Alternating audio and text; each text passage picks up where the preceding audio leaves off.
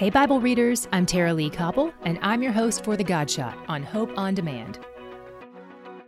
Those whom he predestined, he also called, and those whom he called, he also justified, and those whom he justified, he also glorified.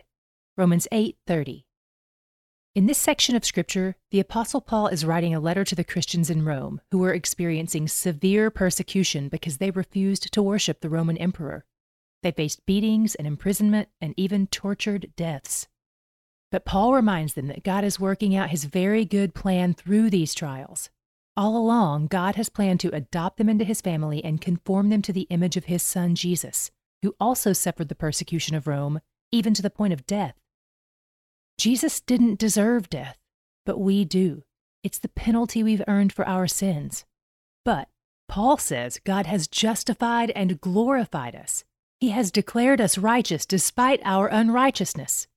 So, no matter your trials, you can rejoice, knowing that all your sins have been paid for by our generous Savior.